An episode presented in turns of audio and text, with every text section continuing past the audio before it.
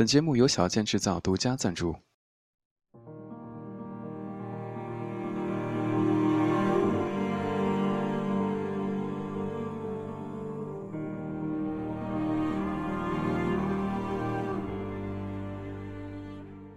有一种孤独，是我知道你爱我，我也知道我爱你，但我无法用准确的语言让你明白我内心的感受。即使我说了。你也不能理解，我们是人类，但却不是一类人。两对谈恋爱的朋友，一对总对我投诉，为什么他是对的？另一对，则总愤愤不平，为什么他总以为他是对的？前者总把我当评判，细节掰开了揉碎了，彼此把对方逼到死角。无处可逃。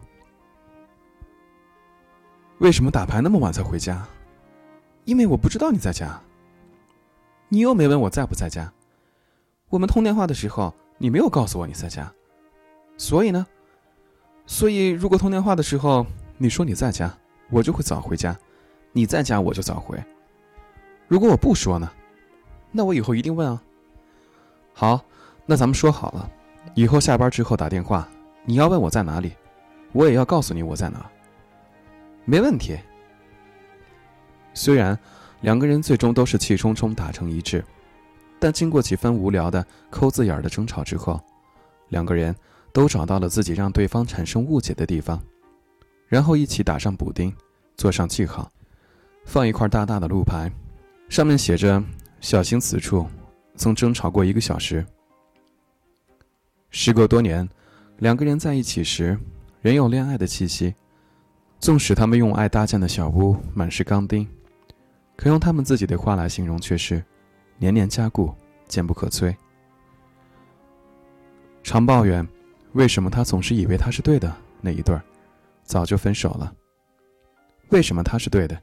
为什么他总是以为他是对的？两句话不过差了几个字，可前者的关注点在事情本身。而后者的关注点则在人本身。关注人本身的朋友，压根儿就懒得花时间去思考事情的本质，而把所有的焦点放在“凭什么你又说自己是对的”？好吧，反正你永远是对的。当恋爱中的感情全化为怒气发泄在对方身上，哪里还有一丝一毫的精力去研究事情的本身？究竟自己有没有问题？说来奇怪，从小到大，智商总要通过各种考试去证明和反省，试题不会出问题，公式不会出问题，要么是自己粗心，要么是自己蠢。接受智商高低这件事情，人人都驾轻就熟，可情商却没有那么好证明。虽说一次又一次的恋爱总是失败，但失败后，人人都把原因归结到我不够有钱。他喜欢长得帅的，他太大男子主义，要不是被人劈腿，我们早就结婚了。总怪对方自认正确而分手的那位朋友，又遇见了新的感情问题。他三十五岁，一路遇见的各色情感也有七八段，眼下又交往了小自己十几岁的九零后，他很郁闷的问我：“怎么办？相处都快半年了，对方至今也没正式的跟我确定恋爱关系。”我问：“那你们关系怎么样？”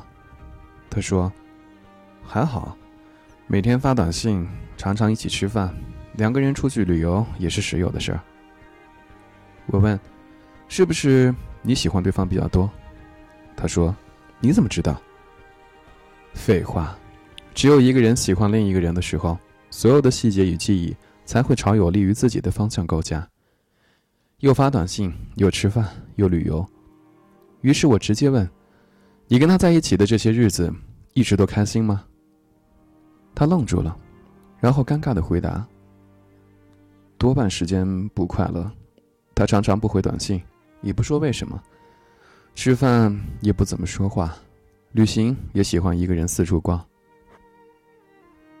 在我的世界里，如果两个人相处不快乐的话，那就把不快乐的原因摊开说，就像那对儿。凡事都会争吵到死角，然后打补丁的朋友一般，可却有太多人做不到。他们怕对方不爱自己，而不敢说；怕对方离开自己，而不敢说。我想起一个淡定的女人，她没事儿从来不给男朋友发短信或打电话。问她怎么想的，她说：“如果他不忙的话，自然就会和我联系；如果他很忙，我又何必去打扰他？如果他不忙也不和我联系，那我联系他又有什么意义？”不要害怕结局残酷，如果你想象中的结局如此残酷，你睁开眼看看你身处的现实。其实更为残酷。一个不在意你是否开心的人，不在意你心情好坏的人，即使待在一起，也是浪费自己的时间。总有一天，他会遇见一个自己在意的人，然后你就成了一段过去时。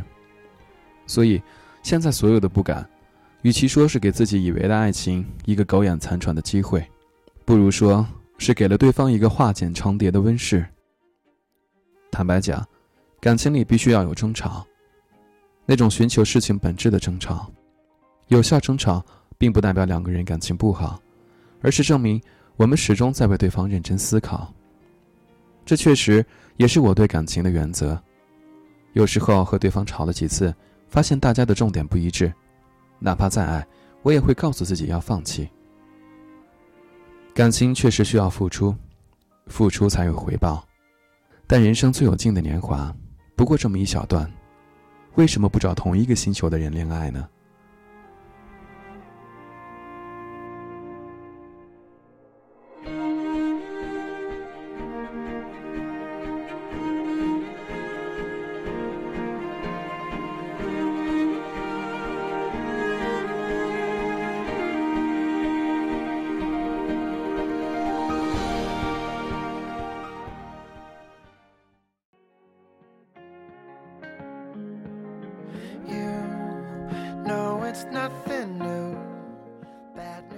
？OK，今天的书就读到这里。如果你是第一次收听，并且觉得还不错的话，请搜索我的微信公众账号 DTU Life。如果你有什么好的书目想分享给大家的话，请在平台里给小江留言。好，晚安，大同，晚安，亲爱的你。